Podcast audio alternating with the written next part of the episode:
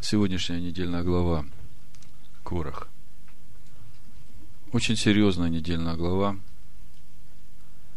На первый взгляд кажется, ну, всегда в народе Божьем были люди, которые противостоят воле Божией. И что тут особенного? Карах еще один из них. Ну, Корей, да, в нашем прочтении в синодальном. Но если посмотреть глубже на эту тему, то можно сказать, что впервые в обществе Израиля, впервые в народе, который Бог вывел из Египта, отделил от всех народов, осветил Словом Своим и заповедями Своими, впервые возникает теологический спор на предмет святости – впервые возникает противостояние двух позиций. Первая позиция – мы уже святы, позиция Короха. И что нам тут делить? Зачем нам нужны эти учителя? Зачем нужно это священство? Почему именно Аарон должен за нас предстоять во святилище? Мы уже все святы. Господь уже среди нас – мы уже можем сами предстоять перед Господом. И как-то это нам очень что-то напоминает. И именно об этом я и хочу сегодня говорить. И проповедь моя называется «В приближающихся ко мне я освящусь». Давайте начнем с самого начала и потихонечку разберем суть проблемы – Числа, 16 глава, с первого стиха прочитаем до третьего. Корей, сын Ицгара, сын Каафов, сын Левин. Идафан, Аверон и Аверон, сыны Илиава и Авнан, сын Фалифова, сыны Рувимова. Сразу хочется отметить, что по этому стиху видно, что в обществе Израилевом то есть в народе Господнем, кроме тех, которые с Моисеем, были те, которые, как Дафан и Аверон, это противники Моисея еще с земли египетской. Традиция говорит, что это именно те, которые там между собой ссорились, когда Моисей вмешался. Помните? И с тех пор все время продолжается вот это противостояние Дафана и Аверона Моисею, как бы оспаривание его вообще авторитета. Есть э, другая группа, если Дафан и Аверон это сыны Рувима, о которых Яков сказал, что они никогда не будут первенствовать. Так э, другая группа это Корей из э, сынов Каафов, сын Эцгара, сынов Каафов. И мы совсем недавно читали о том, как Бог вместо первенцев призвал к служению себе левитов и распределил обязанности между всеми левитами. И там три сына было у Левия, значит, вы помните, сыны Каафовы, те, которые должны были носить самое святое, предметы служения, все, что стояло в скине. И еще были сыны Эмирари и сыны Гершома, Герсона у нас. Сыны Гершома носили завесы. И сыны Мирари, они носили столбы, вот основу, на которой все стояло. Так вот, в четвертой главе мы видим, насколько Бог заботится о сынах Каафа, о том, чтобы они не погибли. Не погибли, приближаясь именно к, к этим святыням, которые они должны были носить числа 4 глава с 15 стиха можно прочитать. Бог говорит, когда при отправлении в путь стана Аарон и сыновья его покроют все святилище и все вещи святилища, тогда сыны Каафа, в том числе и Корах, подойдут, чтобы нести, но не должны они касаться святилища, чтобы не умереть. И дальше в 18 стихе – Бог продолжает, не погубите колено племен Каафовых из среды левитов. Но вот что сделайте им, чтобы они были живы и не умерли, когда приступают к святому святых. Кто должен сделать? Аарон и сыны его пусть придут и поставят их, то есть сынов Каафа, каждого в служении его и у его. Но сами они, то есть сыновья Каафа, не должны подходить, смотреть святыню, когда покрывают ее, чтобы не умереть. То есть, э, изначально мы видим, что Бог заботится о сыновьях Каафа. И вместе с тем мы видим, что из всех левитов сыновьям Каафа доверено самое драгоценное, самое ценное в скине. То есть вот то, что непосредственно участвует в служении Всевышнему. Ковчег Завета, стол хлебов предложений, минора, этот жертвенник, на котором воскуривается фимиам. То есть, если посмотреть на всех левитов, казалось бы, они из всех левитов больше всего приближены к служению. Как бы самое большое доверие. И тут же Бог заботится о том, чтобы они не погибли. Возвращаемся в 16 главу и продолжаем читать. Значит, Корей, сын Изгара, сын Каафов, сын Левин, и Дафан Аверон, сыны Илиава, и Авнан, сын Фалифа, сыны Рувимовы, восстали на Моисея, и с ними из сынов Израилевых 250 мужей, начальники общества. Непростые люди присоединились к Корею. Непростые и в том уровне познания законов Бога, Торы, который Бог дал своему народу. Это те люди, которые, в общем-то, несли ответственность за изучение Торы в народе. Вожди племен, вожди общества, призываемые на собрание люди именитые. И собрались против Моисея и Аарона и сказали им, полно вам. Все общество, все святы, и среди их Господь, почему же вы ставите себя выше народа Господня. Ну вот здесь мы немножко остановимся и разберем суть претензий Кораха.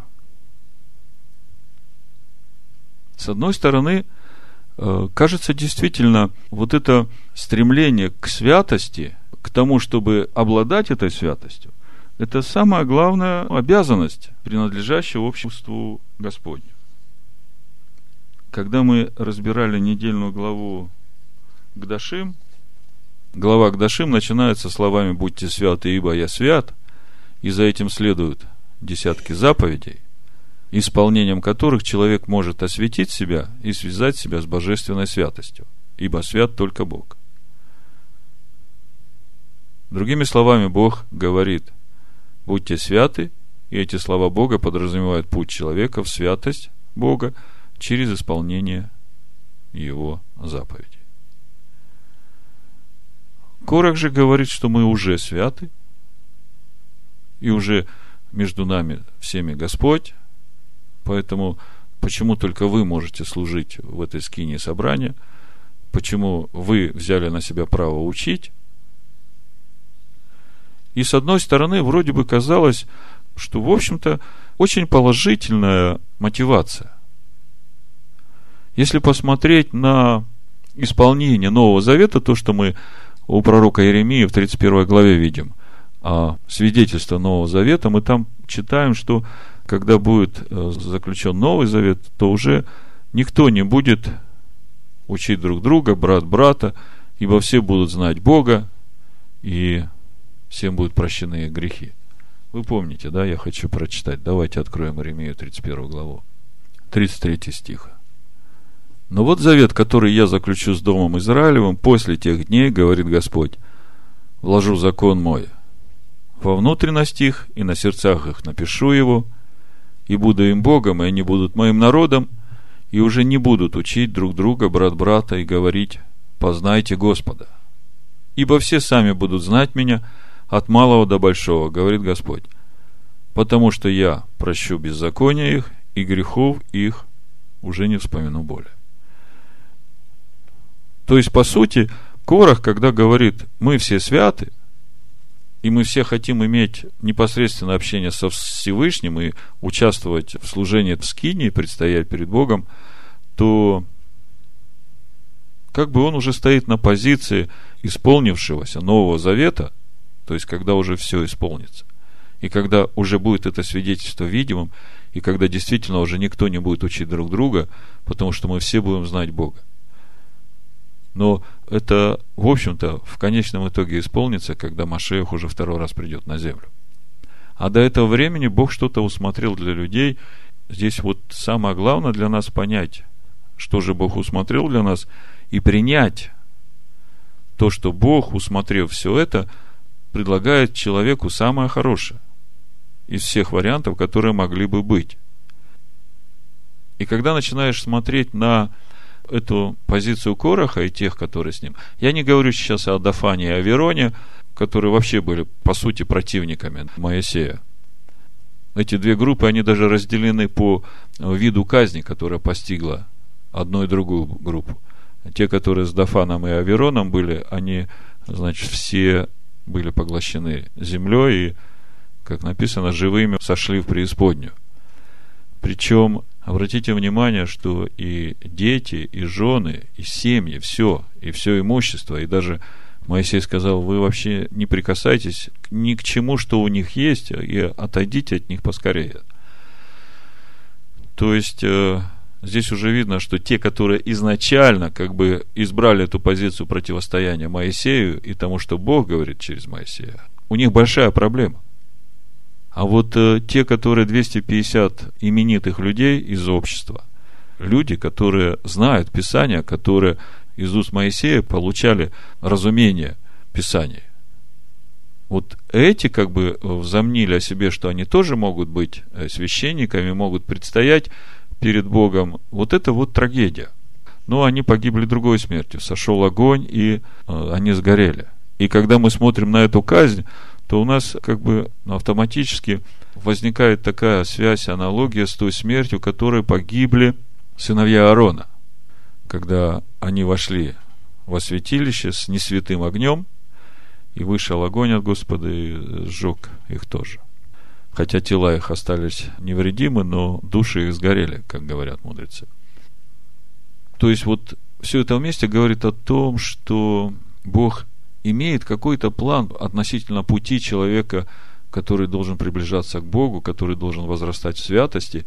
И из этого видно, что есть разные уровни святости, и ну, не полезно человеку как бы переступать через какую-то ступень э, духовного роста и стремиться занять место, допустим, того человека, которого Бог призвал уже к служению. Это я уже говорю о сегодняшнем новозаветном обществе. Ну, давайте еще будем продолжать смотреть по порядку, что же тут происходило. Значит, э, глядя вот на позицию Короха, которая, казалось бы, хорошая позиция, то есть призыв к святости, и мотивация хорошая, что все должны служить Господу, и все святы, и, в принципе, этим все закончится, Бог к этому ведет все общество, да, но на это понадобится еще какое-то время, пока все это исполнится. То есть, как бы мотивация хорошая, да, и она отзывается в сердцах. И вместе с тем, оказывается, за всеми этими красивыми словами Короха стоит, э, как ни прискорбно, желание власти. И это мы видим в ответе Моисея – Дальше там в числах 16 главе, 8-9 стихе, давайте посмотрим. То есть, как бы с одной стороны, Корах выступает против статуса священников, да, или, по крайней мере, против этих привилегий, которые Бог дает своим священникам. А с другой стороны, оказывается, что это всего лишь подача такая, а на самом деле мотивацией или движущей силой вот этой, которая все это движет в Корохе, стоит э, просто желание получить должность первосвященника и всех принадлежащих этой должности благ, которые усмотрел Бог уже, да? Вот смотрите, восьмой стих. «И сказал Моисей Корею, послушайте, сыны Левия, неужели мало вам, что Бог Израилев отделил вас от общества израильского и приблизил вас к себе?» Чтобы вы исполняли службы при скинии Господней и стояли пред обществом, служа для них. Он приблизил тебя и с тобою всех братьев твоих, сынов Левия, а вы домогаетесь еще и священства. Видите, как Моисей говорит? То есть, э, за всеми этими красивыми словами на самом деле э, стоит главное желание домогается священства. И Моисей ему говорит, слушай, Корей, как бы ты совсем страх потерял. Бог и так тебя возвысил. Бог всех первенцев отодвинул, избрал вас, поставил на служение, и вы из всех левитов самые близкие к этому служению, чтобы вы предстояли перед сынами Израиля. А ты еще священства домогаешься. Как бы ты же знаешь, все это не я говорю, это же Бог все сказал. И Корах как бы берет на себя право оспаривать справедливость повелений Божьих. И удивительно, что для него даже вот эта история с сыновьями Аарона, Надавом и Авиудом, она не является для него примером, что ли, или напоминанием, что это же опасно. Это же опасно идти пред Богом с вот этими кадильницами и предстоять перед Богом в служении. Ну, тут дальше Дафан и Аверон Моисею говорят, что разве ты привел у нас в землю, которая течет молоком и медом? Ты, наоборот, вывел нас из земли, которая текла молоком и медом. И это тоже упрек не Моисею, а Богу получается. И вот ответ Моисея, 17 стих. Ну, буду читать с 16. «И сказал Моисей Корею, Завтра ты и все общество твое, будьте пред лицом Господа, ты, они и Аарон.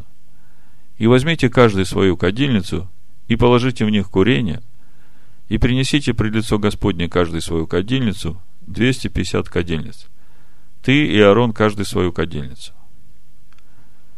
И взял каждый свою кадильницу, и положили в них огня, и всыпали в них курение, и стали при входе в скинию собрания, также и Моисей и Аарон.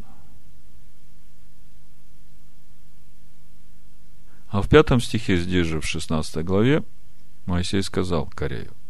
И сказал Корею и всем сообщникам его говоря.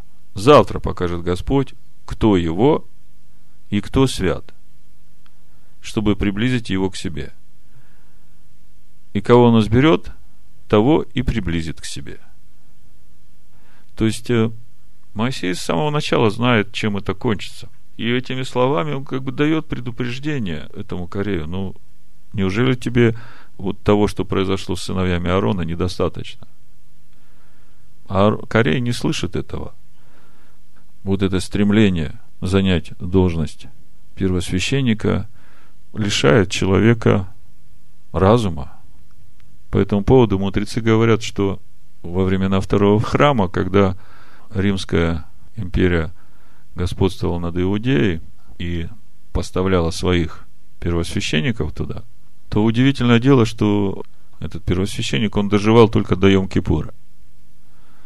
И комментаторы удивляются, что несмотря на то, что так прискорбно кончалась жизнь этого первосвященника, поставленного Римом, когда он входил во святое святых, кадить перед Богом, и погибал буквально, когда освобождалась должность, было много желающих таких же, да, которые хотели занять это место. Просто можно оставаться только в удивлении, насколько сильна в человеке вот эта жажда власти, жажда почета, жажда главенства, да. И вот э, как бы началось все с короха. Поэтому я говорю, что эта тема святости, да, она очень важна и в сегодняшние наши дни. И если мы сейчас формулируем суть этой трагедии, то нам станет э, понятно и то, что происходит сегодня.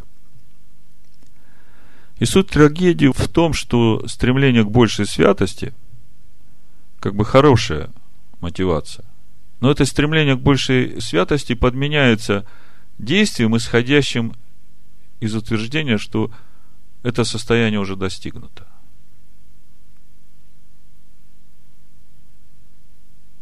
То есть одно дело стремиться к большей святости, одно дело познавать Всевышнего и приближаться к Нему через это познание, через духовное единство со Всевышним.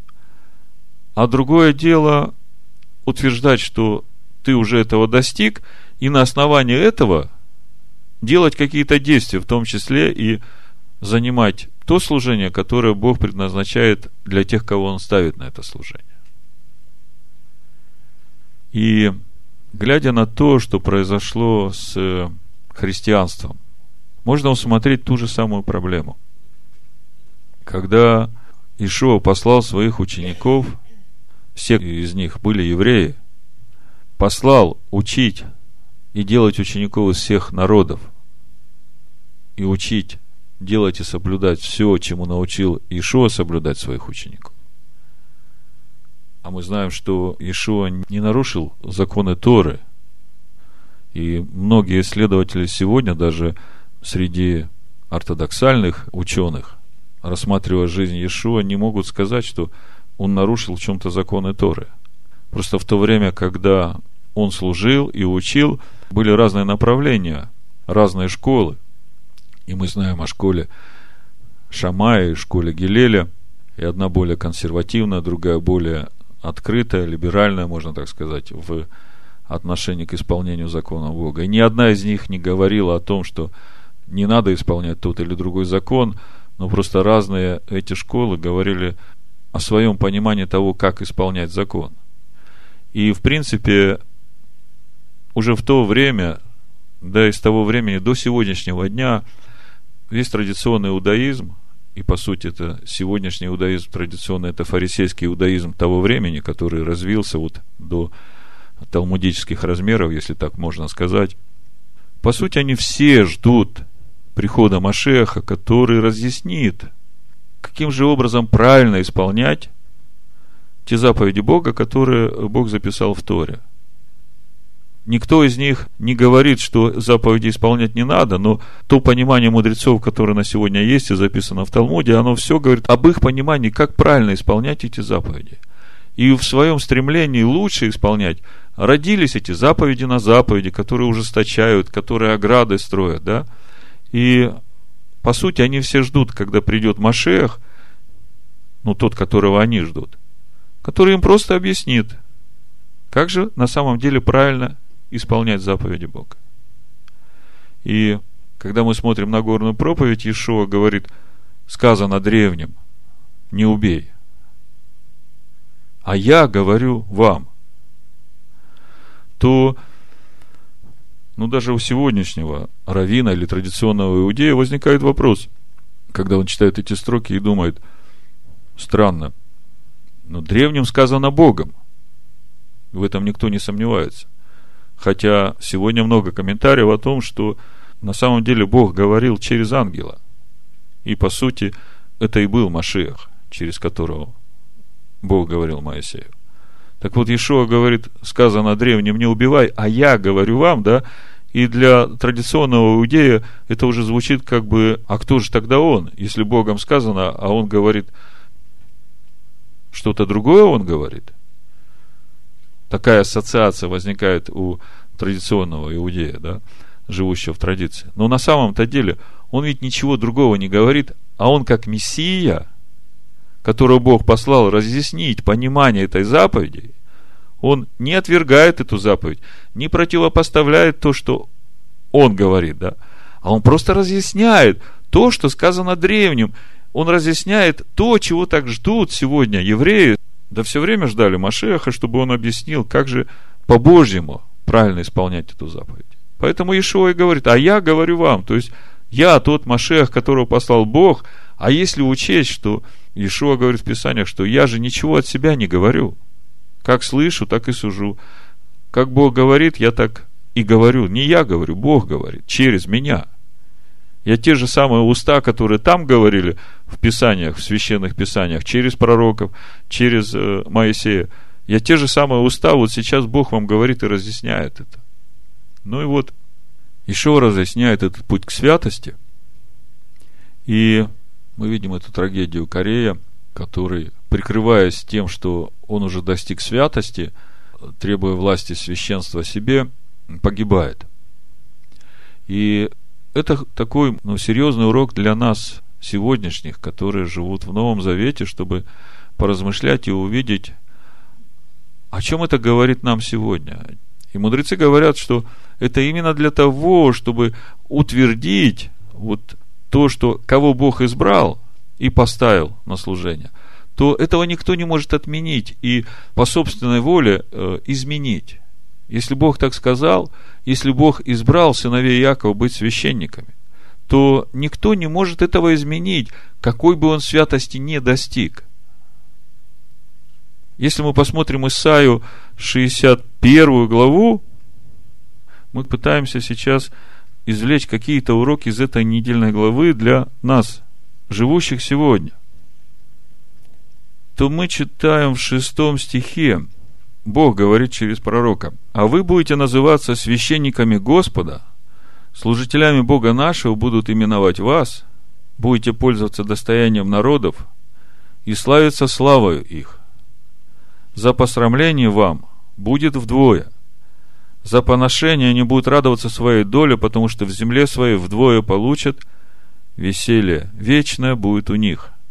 Ибо я, Господь, люблю правосудие, ненавижу грабительство с насилием, и воздам награду им поистине. Завет вечный поставлю с ними. И будет известно между народами семя их, и потомство их среди племен, все видящие их познают, что они семя, благословенное Господом. То есть уже эти слова Бога в Исаия, они говорят о том, что изначально Бог определил, можно сказать, предизбрал сынов Иакова быть священниками. И мы видим, что когда Мессия придет и будет восстановлено царство Израиля на всей земле, тогда те, которые унижены все это время, те, которых гнали, те, которых отвергали от служения – которым Бог их призвал, они за все это унижение получат вдвое награду. А те, которые все это делали, их ждет страшное будущее. У пророка Иеремии мы читаем, Бог говорит, что я совершенно истреблю все народы, среди которых я рассеял тебя. Так вот, в чем же проблема? Ишуа послал своих учеников делать учеников из всех народов – и в какой-то момент народы, уже получив определенное знание закона, вдруг решают царствовать без иудеев. Вдруг решают сами взять на себя роль священников. Вдруг им приходит мысль, что вообще царство Божие уже совершилось на земле, и иудеи здесь ни при чем, они проклятый народ.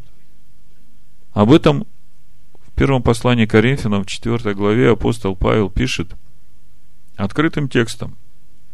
Буду читать 6 стиха, чтобы понять всю суть проблемы. Это, братья, приложил я к себе и Аполосу ради вас, чтобы вы научились от нас не мудрствовать сверх того, что написано, и не превозносились один перед другим. Но немножко об Аполосе. Кто такой Павел, мы знаем, да? Немножко об Аполосе. Книга Деяний, 18 глава, с 24 стиха. Некто иудей именем Аполос, родом из Александрии, муж красноречивый и сведущий в Писаниях, пришел в Эфес. Но, во-первых, мы видим, что Аполос иудей. Да? Что значит иудей? не просто знает Тору, не просто знает Тору, он живет Торой. Так вот, некто иудей именем Аполос, муж красноречивый и сведущий в Писаниях. О каких Писаниях речь идет? О священных Писаниях, о том, что сегодня называют Ветхим Заветом некоторые для Аполлоса это не было ветхим. Это были священные писания, которые Бог написал. Мы вчера с детьми, с семьей разбирали Сираха, и читали о премудрости. И вы знаете, мне казалось это таким понятным, но я увидел, насколько тяжело это увидеть в латышской Библии. Я не знаю, как в других переводах. Но увидеть именно то, что Тору Моисея написал не Моисей, а Бог.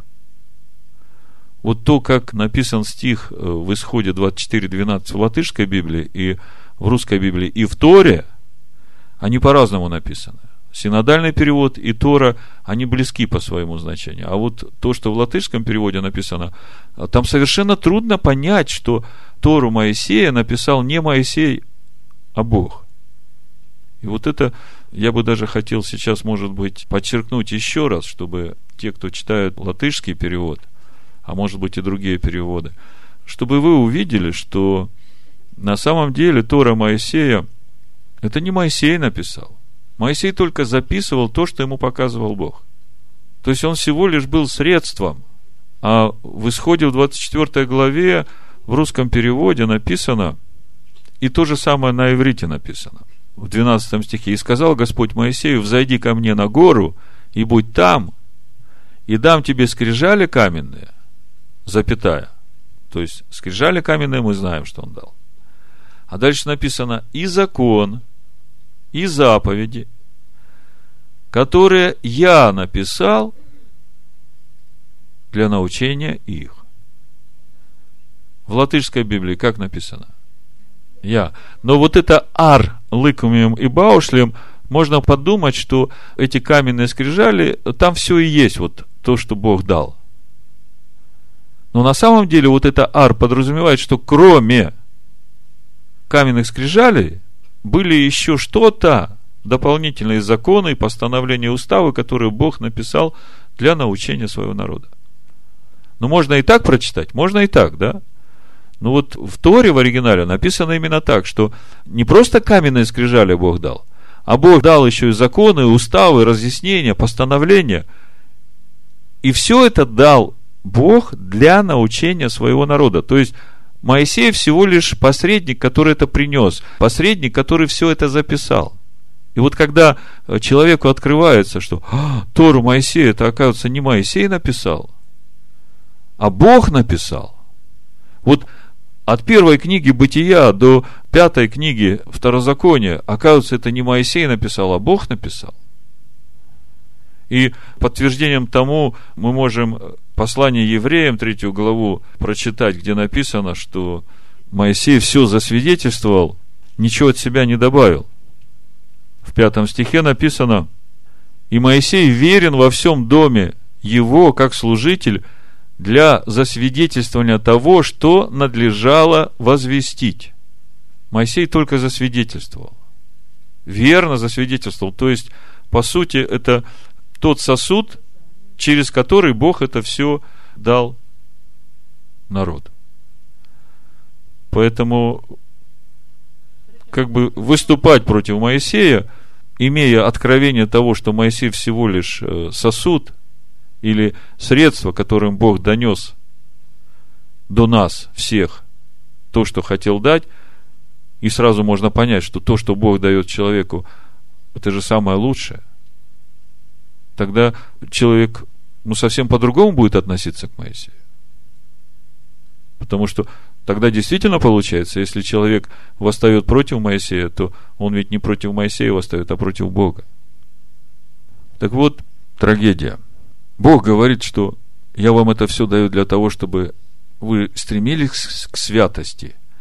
И у меня есть определенный план, как этот путь будет развиваться для вас – и в конце концов вы будете все святы. И вы все будете лично меня знать. И тогда уже скиния, сотворенного по образу, действительно не будет нужна, потому что вы все будете, каждый будете скинию. Но это путь. И этот путь через отделение нас от этого мира, через освящение Словом Бога. И Корей говорит, что а мы уже святы. Мы уже священники, мы уже на небесах. Мы уже все познали Бога. Среди нас всех Господь. И тогда почему вообще вы нужны здесь? Аарон, Моисей. Но то, что мы видим в Торе уже изначально, даже в сыновьях Каафа, мы видим, что Бог заботится о том, чтобы никто не погиб. Ну вот в контексте всего этого я хотел еще немножко поговорить о сегодняшней концепции, которая преобладает в христианстве, которая, в общем-то, пришла вместе с э, отвержением истинных священников. Мы начали читать 1 Коринфянам, 4 главу, давайте продолжим читать.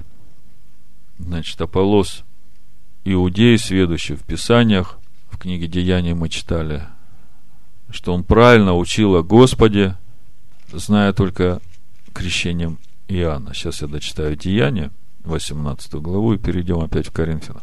Он был наставлен в начатках пути Господня, этот иудей именем Аполос, и, горя духом, говорил и учил о Господе правильно, зная только крещение Иоаннова.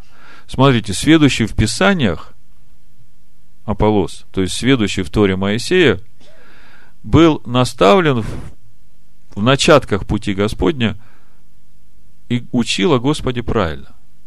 То есть учить о Господе правильно и поставлять на путь начавших э, без Торы невозможно. То есть, не имея Торы, не имея священных писаний, да, невозможно учить о Господе правильно. И потом только Прескила и Акила объяснили ему чуть подробнее, точнее, путь Господень. То есть, уже из этого можно увидеть, что без Торы невозможно учить о Господе правильно. И вот в 4 главе Коринфянах мы читаем, 6 стих. «Это, братья, приложил я к себе и Аполосу ради вас». Мы знаем, что Павел тоже был иудей, и разница в учении Павла с тем традиционным иудаизмом, в котором он вырос, она отличается, по сути, только тем, что тот закон, который был снаружи его, да, в котором он жил как человек по плоти, теперь вошел в его сердце. Он говорит, Бог открыл во мне сына.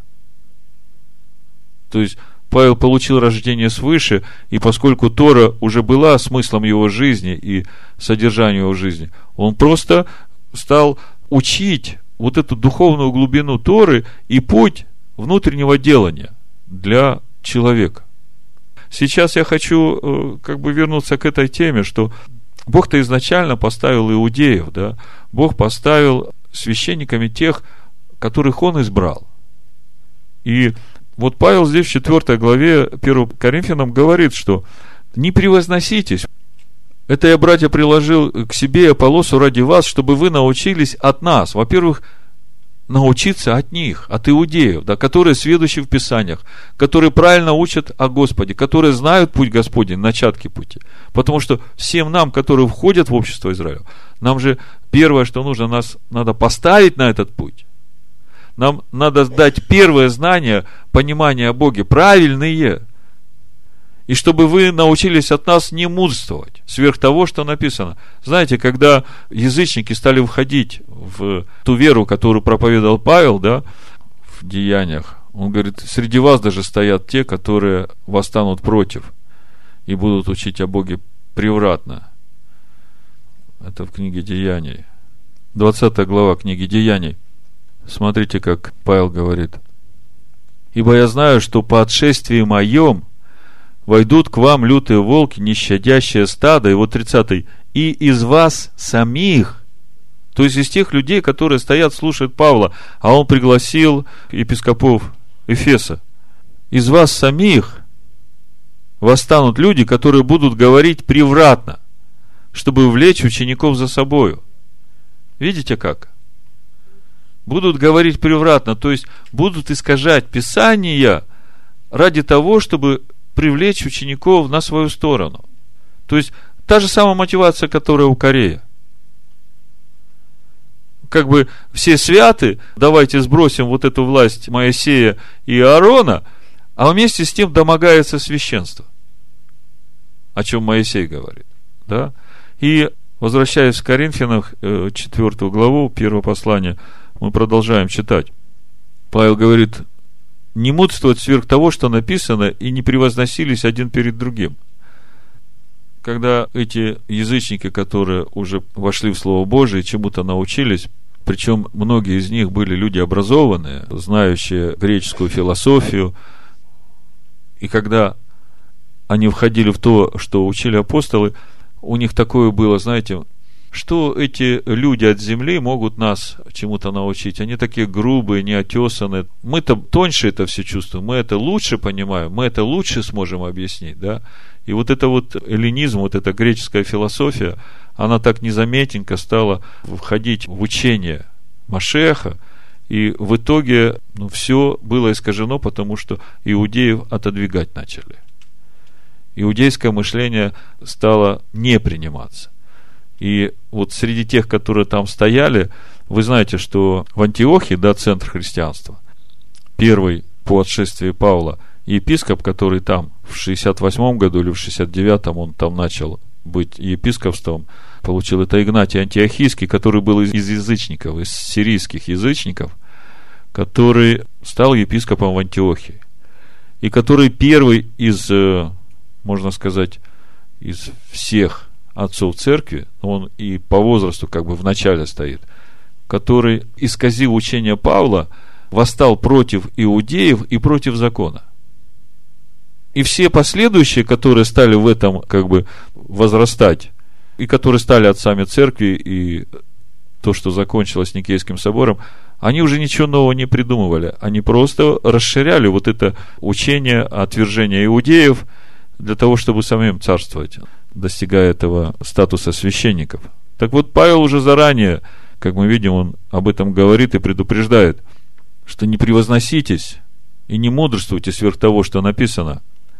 Ибо кто отличает тебя, что имеешь ты, чего бы не получил?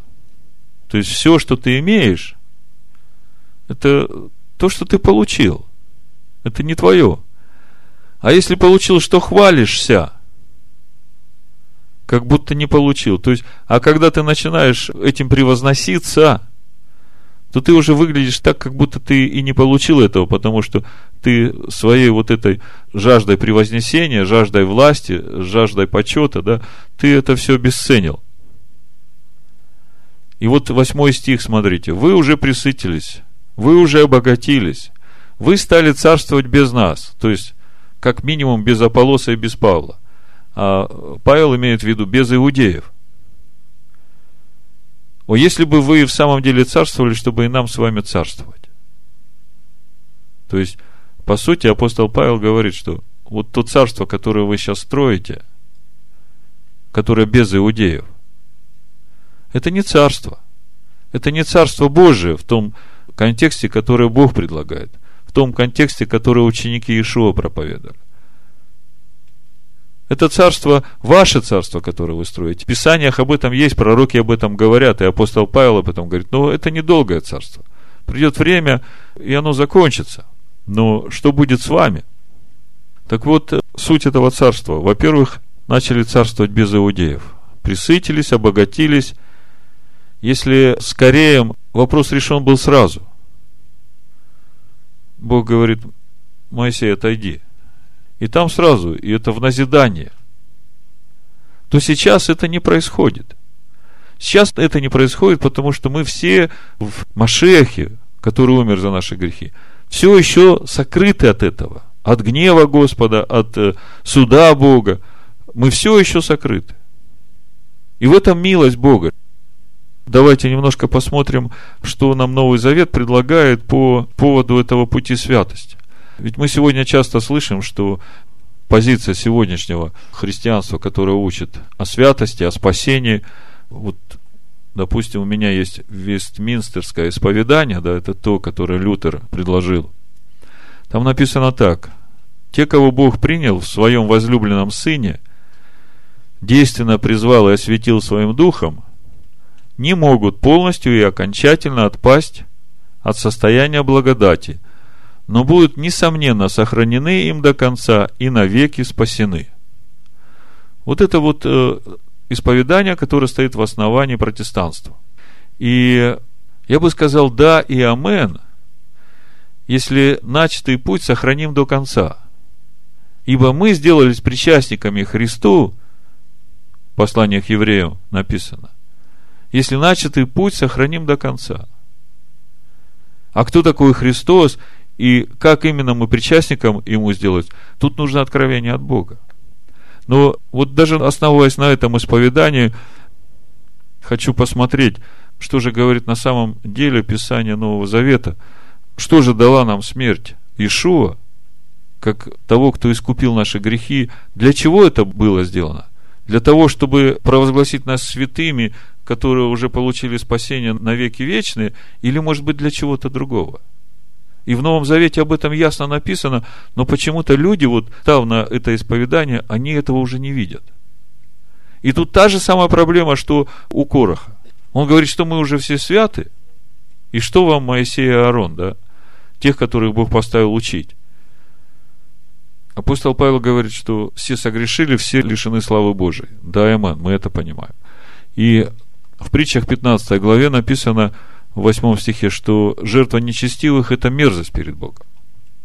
И в итоге получается, что какой бы человек э, не был хороший и правильный, да, он не может при всем своем добром намерении принести жертву Богу так, чтобы Бог ее принял, потому что он все равно перед Богом будет нечестивым до тех пор, пока не примет то, что Сын Божий действительно умер за его грехи. То есть, вот эта смерть Иешуа, которую мы принимаем, она примиряет нас с Богом. Она убирает вот эту стену, которая стояла между нами и Богом со времен Адама, да, ни один смертный плотской человек, какой бы он хороший ни был, он не может угодить Богу своей жертвы, потому что он все равно нечестивый в своих помыслах, в своих поступках, в своих деяниях. И принимая вот эту искупительную жертву Сына, приходит освящение наше, благодаря которому мы можем теперь уже предстоять перед Богом, но в Сыне. Потому что кровь Его постоянно, как бы освящая нас, дает нам возможность стоять перед Богом. И вот тут вот как раз вот эта точка, от которой можно пойти в две стороны.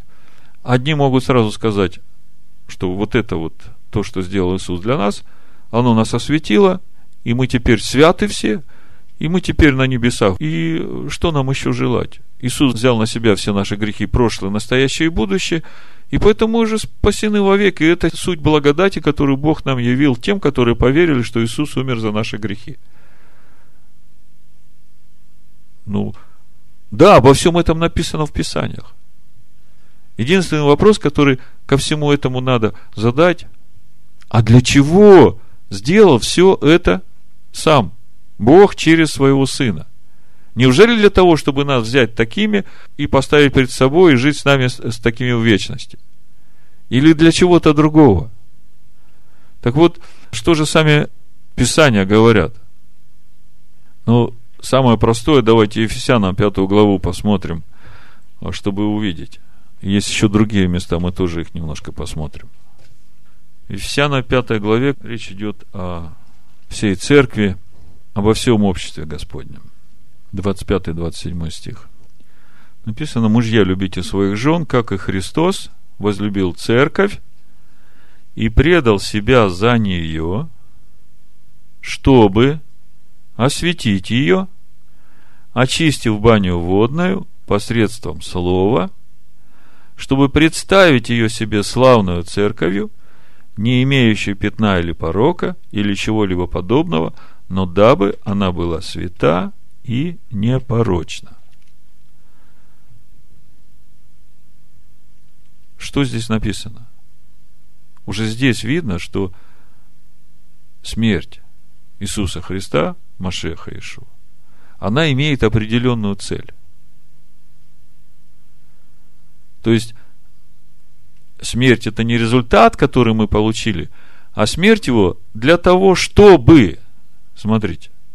Чтобы осветить ее, очистив баню водную посредством слова. То есть, есть первый этап. Христос возлюбил церковь и предал себя за нее. То есть, это то, что сделал Машех по воле Бога. Но для чего он это сделал? И дальше написано, для чего? Чтобы осветить ее, очистив баню водную посредством слова. То есть, вот то, что сделал Иешуа своей смертью, осветив нас, да, дав нам возможность войти в общение с Богом. Все это для того, чтобы очистить, что очистить? Нас, души наши. Посредством слова. И это как-то совсем уже по-другому звучит, в отличие от того, как Вестминстерское исповедание говорит. Что Бог принял в своем Сыне нас, и значит мы навеки спасены.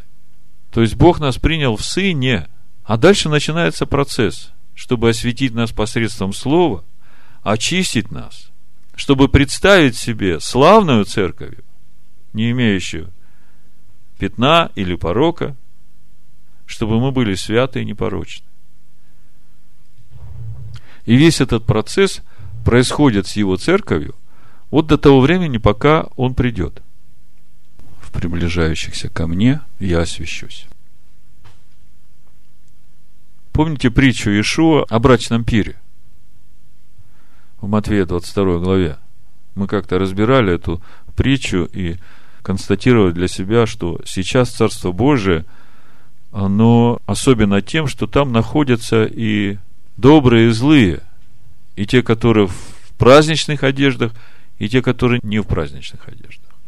И все это будет происходить до того времени, пока не войдет отец и не посмотрит на этих, которые собрались на пир, и отделит тех, которые не в брачных одеждах. Вот смотрите, написано, Царство Небесное подобно человеку-царю, который сделал брачный пир, 22 глава, 2 стих, для сына своего. И послал рабов своих звать званых на брачный пир, и не хотели прийти. Опять послал других рабов сказать, скажите званым, вот я приготовил обед мой, тельцы мои, что откормлено заколото, и все готово, приходите на брачный пир, но они, пренебрегши то, пошли кто на поле свое, кто на торговлю свою. Прочие же, схвативши рабов его, оскорбили и убили их. Услышав о сем, царь разгневался и послал войско свои, истребил убийцу он их и сжег город их. Но здесь как бы пока понятно. Тогда говорит он рабам своим. Брачный пир готов, а званые не были достойны. Итак, пойдите на распутье, и всех, кого найдете, зовите на брачный пир. И рабы те, вышедшие на дороге, собрали всех, кого только нашли, и злых, и добрых и брачный пир наполнился возлежащими. Заметьте, Царство Небесное будет подобно. И вот он брачный пир, и собрались злые и добрые, и пир наполнился возлежащими. Вот сейчас мы все собираемся на этом пиру. Сейчас это Царство Божие. Потому что мы вошли в Царство Божие через Сына. В Сыне мы сейчас все сокрыты от Бога, да. И добрые, и злые, мы все пользуемся этой благодатью, как мы в прошлый раз говорили, как э, сыновья Израиля 40 лет ходили в пустыне, и там среди них были и злые, и добрые. И те, и другие находились под облаком, и те, и другие пользовались манном, пили воду, были защищены облаком от всех врагов. А потом вошел отец и посмотрел на всех и те, у которых не было брачных одежд. И суть этих брачных одежд – это та слава Бога, которая уже на человеке, который стал сосудом Бога. Царь вошед, посмотрел возлежащих, увидел там человека, одетого не в брачную одежду, говорит ему, друг, как ты вошел сюда не в брачной одежде? Он же молчал. Тогда царь сказал слугам, связавшим ему руки и ноги, Возьмите его и бросьте во тьму внешнюю. Там будет плач и скрежет зубов. Ибо много званых, а мало избранных. Итак, Иешуа умер, осветил нас, и все это для того, чтобы дальше нам по жизни проходить путь очищения нашей души посредством слова. И апостол Павел об этом же проповедует, ну, допустим, в Коринфянах. Давайте посмотрим – 1 Коринфянам 2 глава 6-7 стих, он говорит, «Мудрость же мы проповедуем между совершенными, то есть между познавшими, Но мудрость не века сего и не властей века сего приходящих, но проповедуем премудрость Божию, тайную, сокровенную, которую предназначил Бог прежде веков к славе нашей. То есть мы видим, что суть этих э, одежд, слава нашей, это премудрость, которую проповедовал апостол Павел. И мы видим, что суть этой премудрости, мы там дальше посмотрим, он проповедовал тем, которые уже приняли верою Ишуа, который умер за наши грехи. То есть до этого момента не было смысла ему проповедовать эту премудрость, потому что ум не открыт еще к разумению Писания. Поэтому он говорит, когда я приходил к вам первый раз чуть выше, я рассудил быть у вас не знающим ничего, кроме Иисуса Христа и притом распятого. И через проповедь Иисуса Христа распятого, которую приняли в Коринфе, они примирились с Богом. А дальше он говорит, а мудрость уже надо вот этим, которые примирились с Богом, которые стали на этот путь, вот им уже надо эту мудрость проповедовать, потому что именно эта премудрость приведет нас к славе Божией. Да? И то же самое во втором послании Коринфянах, в четвертой главе, Павел говорит, потому что Бог, шестого стиха, повелевший из тьмы воссеять свету, озарил наши сердца, дабы просветить нас познанием славы Божией в лице Иисуса Христа. То есть, Сначала Бог озарил наши сердца, то есть оживотворил наши сердца, для того, чтобы просветить их познанием славы Божией в лице Иисуса Христа. То есть, что значит лицо Иисуса Христа? В Писаниях, когда лицо говорится, речь идет о внутреннем содержании этого лица, потому что лицо всегда отображает внутреннее содержание. Поэтому познание славы Божией мы обретаем через познание внутреннего содержания Машеха. Да? И если к этому добавить послание Ефесянам, третью главу, то тогда вырисовывается вся картина по Павлу, каким же образом баню водную посредством слова мы очищаемся, чтобы облечься в эти славные одежды. В восьмом стихе послания Ефесянам, третья глава мне, наименьшему из всех святых, дана благодать сия, благовествовать язычникам неисследимое богатство Христова. То есть, все, что делал Павел, он благовествовал язычникам неисследимое богатство Христова, которое все в Торе Моисея. Как он говорил во второй главе, именно премудрость, которую он проповедовал – она предназначена к славе нашей. Если открыть 24 главу Сираха, то премудрость говорит, с первого стиха, «Премудрость прославит себя, и среди народа своего будет восхвалена. В церкви Всевышнего она откроет уста свои, и пред воинством его будет прославлять себя.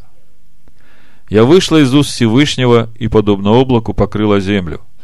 Я поставила скиню на высоте, и престол мой в столпе облачном. Я одна обошла круг небесный, ходила во глубине бездны. В волнах моря по всей земле и во всяком народе и племени имела я владение. Между всеми ими я искала успокоения, и в чем наследие водворится мне. Тогда Создатель всех повелел мне, произведший меня, указал мне покойное жилище и сказал, «Поселись в Иакове и прими наследие в Израиле». Прежде века, от начала Он произвел меня, и я не скончаюсь вовеки. И так далее. 23 стих. Слушающий меня не постыдится, и трудящиеся со мной не погрешат. И вот 25 стих. Все это книга завета Бога Всевышнего. Закон, который заповедал Моисей, как наследие сонмом Иаковлевым. Вот именно это неисследимое богатство Христова – Павел проповедовал язычникам. Но язычники, ухватив начатки, вдруг подумали, что они теперь способны сами. Обогатились, присытились и решили, что можно царствовать без иудеев. И когда император Константин услышал, что в его царстве э, почти половина тех, которые признают не его царем, а другого какого-то Иисуса, он говорит, убейте их. Ему говорит, ну как ты тогда полцарства потеряешь? Он говорит, ну хорошо, тогда мы сделаем по-другому. Мы войдем внутрь их и возглавим это их течение. И когда язычники, которые жаждали власти, жаждали царствовать без иудеев, увидели, что император Римской империи, которая от Испании до Индии поддерживает христиан, они вдруг увидели в этом исполнение Царства Божьего на земле. Они назвали его сыном Бога, который уже восстановил Царство Бога на земле. И вместе с этим констатировали, ага, значит, э, иудеи проклятый народ, им здесь нет места. И вот с тех пор Новый Израиль, мы теперь Новый Израиль, мы теперь священники. И вот вам история о Карахе. О, если бы вам и на самом деле царствовать, чтобы и нам с вами царствовать. Вот вам и доктрина святости. Полно вам все святы, все общество Господне. Как бы очень много аналогий, которые человека, который искренне читает Писание, могут умудрить во спасение, могут показать приоритеты. Помните эту притчу, Ишуа говорит о, о том, когда тебя зовут на брачный пир, то не садись на передние места. Если тебя пригласили, то сядь сзади, если ты достоин, то пусть хозяин сам тебя потом пересадит ближе. А если кто заходит и сразу занимает передние места, то потом придет время, когда хозяин войдет и скажет, знаешь, ты вообще не в брачной одежде. Непонятно, как ты сюда попал.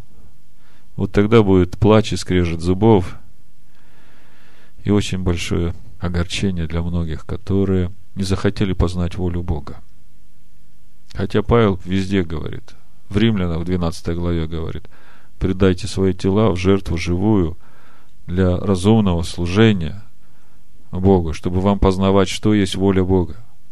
Ишо в 7 главе Матфея говорит, не все говорящие мне Господи, Господи, войдут в Царство Божие. Только те, которые познали волю Отца. А воля Отца, она в той книге, которую он написал через Моисея для научения своего народа, и в том учении, которое он дал через Мессию, через Сына Своего и через учение апостолов, разъяснив этот закон. Поэтому, глядя на все это, размышляя над всем этим, мне кажется, нет ничего лучше всегда оставаться при всей своей мудрости, при всех своих откровениях, при всей своей глубине познания – вы знаете, все это мы можем явить, если это действительно настоящее, это может стать видим только в наших взаимоотношениях с ближними нашими. Если ты действительно такой мудрый, то тогда эта любовь Божия в тебе, она может э, быть благословением для твоих ближних. Во взаимоотношениях между мужем и женой, во взаимоотношениях между братьями, во взаимоотношениях между членами общины и теми, которых Бог призвал на служение поставил и апостолами, и пророками, и учителями, и пастырями, и евангелистами.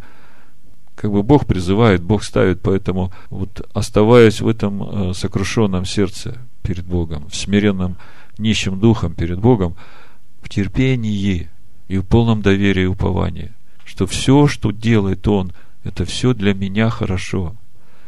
И слава Богу, что есть это время, когда я могу это осознать, когда я могу этому научиться, потому что когда он войдет, мы сейчас все в Сыне, и он на всех нас смотрит через Сына. Мы все к нему приходим через Сына. Но когда он войдет, тогда его святость будет как огонь поедающий для тех, которые не наполнились им. Вот это и есть вышел огонь с неба и пожрал этого караха и 250 человек, которые лучшие в обществе, люди именитые и все сгорели.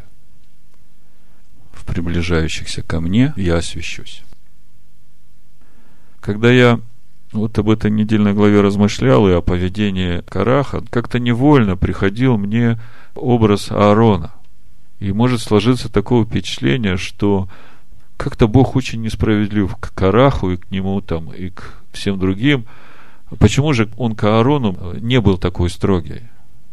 Вот если посмотреть, я не знаю, но судя по тому, когда Моисей сказал, кто за Господа ко мне, да, когда сделали золотого тельца, все левиты вступили за Моисея, все за Господа. Значит, Карах тоже там был.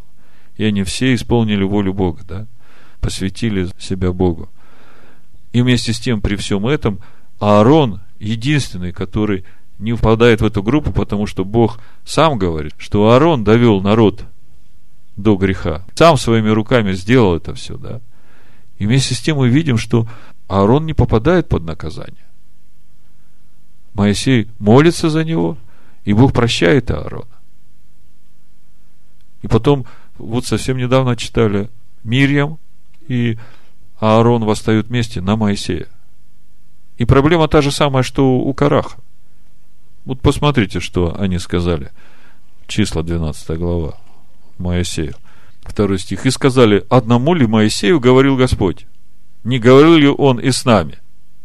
То есть, по сути, претензия такая же, да? Ты, Моисей, ты такой святой, тут Бог с тобой разговаривает, а разве с нами не разговаривает, да? У Караха та же самая претензия. Все святы. Среди всех Господь. Но почему-то Караха вот такая судьба, а Аарон вообще не наказан.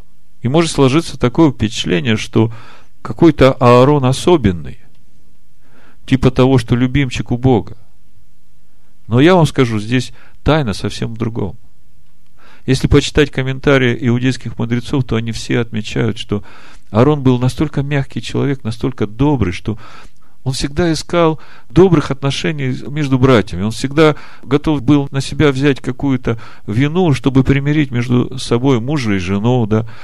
И я, когда читаю Исаию 57 главу, и там написано, что Бог живет на высоте небес и с сокрушенным и смиренным сердцем, да, то я понимаю, что когда Аарону открывалось, что он согрешал, да, то вот именно его сердце, сокрушенное и смиренное, но это то, что спасало его от всех этих наказаний. Тот же самый пример мы видим в жизни Давида. Когда он в один момент сразу, э, можно сказать, три заповеди нарушил. И вместе с тем он остается живой. И все только потому, что сердце его, когда ему открылось, когда он осознал, когда у него завеса с глаз упала, это было такое раскаяние, такое сокрушение, И нельзя говорить, что в жизни его не пришли наказания. Нельзя говорить, что в жизни Аарона не пришли наказания. Потому что когда он потерял этих двух сыновей, он только смотрел, и он понимал, что у Бога любовь и справедливость безмерны. И когда начинаешь об этом думать, в голове не умещается, насколько безмерно. Поэтому главный вывод сегодняшней недельной главы, который лично я для себя могу сделать. Нет человека, ни одного, который мог бы идеально служить Всевышнему. И Бог это понимает. Единственное, что Он хочет видеть в наших с Ним взаимоотношениях, полное доверие Его Слову, полное смирение перед Его Словом и долготерпение в своем смирении, даже тогда, когда ты чего-то не понимаешь. Доверяя тому, что то, что он сказал, это для тебя хорошо, но ты еще не можешь понять, как это Почему это хорошо? Тебе кажется, что это плохо. Но если ты останешься в терпении, то это тебе откроется, и ты будешь благодарить Бога, что ты доверял Ему и не сомневался в том, что вот как Он сказал, так и есть. И вот это вот то, что Ишуа говорит в Нагорной проповеди. Блажены нищие духом, ибо их Царствие Божие если ты остаешься все время перед Богом нищим духом. Не начинаешь сомневаться в справедливости Божией, не начинаешь сомневаться в правде Божией. Если все это вместе сложить, то получается, что вот в этой нашей жизни, до того, как царь войдет на брачный пир, нам самое важное во взаимоотношениях Бога всегда оставаться нищими духом, сокрушенными сердцем. Не сомневаясь вообще ни в одном слове, которое он написал – да святится имя Твое. То есть, не позволить себе усомниться хотя бы в одном слове Бога, которое Он сказал. И если тебе это непонятно и кажется, что это сейчас несовременно, то оставь эти мысли. Просто молись Богу, чтобы Он открыл тебе духовную глубину того, что тебе сегодня кажется несовременным. Что это как бы умерло, что это уже не работает. Поверьте, там все современно. Настолько современно, что даже в будущем веке оно будет работать. Но все это для того, чтобы освещаться баню водную посредством слова, и это все время благодати, которое дано нам в Сыне. Когда мы читаем апостола Павла в Римлянах 5 главе, он так и говорит, что через Сына мы получили доступ к той благодати. Давайте пятую главу, смотрите, первый стих. И так оправдавшись верою, речь идет об оправдании верою перед Богом, речь идет о том переходе, когда мы, как нечестивые, не могли принести Ему жертву. И речь идет о той перемене, что теперь, оправдавшись верою, мы ничего не сделали – то количество грехов, которые мы сделали до того момента, когда мы оправдались верой, мы это ничем не смогли исправить. Мы просто поверили, что Сын Бога умер за наши грехи, и этим получили оправдание. И апостол Павел говорит, что оправдавшись верой, мы имеем мир с Богом. То есть теперь мы вошли в общение с Богом через Него. Через Господа нашего Иисуса Христа. Через которого верою и получили мы доступ к той благодати, в котором стоим и хвалимся надежду славы Божией. Вот где ключ к очищению нас, баню водную посредством слова. Вот где ключ всей премудрости Христовой, которую апостол Павел проповедовал. Оправдавшись верою с Богом, мы получили доступ к той благодати, в которой стоим. И о какой благодати речь идет? О законе – о законе Моисея, который Бог написал для научения. Чтобы через Машеха, потому что Павел говорит, тайна Торы снимается Христом. Именно благодаря принятию Машеха мы начинаем углубляться в тайны, которые там сокрыты. И через это преображаться своей душой, наполняться познанием Бога. И в конечном итоге это и есть вот та слава Божия, которая придет в нашу жизнь мы получили доступ к той благодати, в которой стоим и хвалимся надеждою славы Божией. Апостол Иоанн в первой главе говорит, и от полноты Его, Машеха, мы приняли благодать на благодать. Оправдавшись верой, получили доступ к благодати. И то, что Он отдал Сына Своего, это тоже благодать. И доступ к той благодати, который есть закон Бога, который мы получили благодаря тому, что оправдались верой, и теперь можем разуметь, что Бог говорит в своем слове. Это тоже благодать. И это все полнота Сына Бога, которая в нас работает сейчас, и это благодать. Чтобы привести нас в состояние, когда мы будем обличены в славу Божию, когда Слово будет живое в нас, нашим естеством. И не сим только, но хвалимся и скорбями, зная, что от скорби приходит терпение. От терпения опытность, от опытности надежда, а надежда не постыжает, потому что любовь Божия излилась в сердца наши Духом Святым, данным нам. Ибо Христос, когда еще мы были немощны, в определенное время умер за нечестивых. И вот в 10 стихе написано, ибо если, будучи врагами, мы примирились с Богом смертью Сына Его, то тем более примирившись, спасемся жизнью его. И я бы сказал, жизнью Его в нас. И вот эта жизнь Его в нас, это и есть тот путь, который мы должны пройти к той святости, о которой говорит пророк Еремия. Все будут научены Богом, потому что я прощу им грехи их. И Он простил нам грехи наши. И дал нам своего Сына. И в Сыне Бог нас учит. Так же, как в шестой главе Евангелия от Иоанна Ишуа сказал – никто не может прийти ко мне, 44 стих, если не привлечет его Отец, пославший меня, и я воскрешу его в последний день.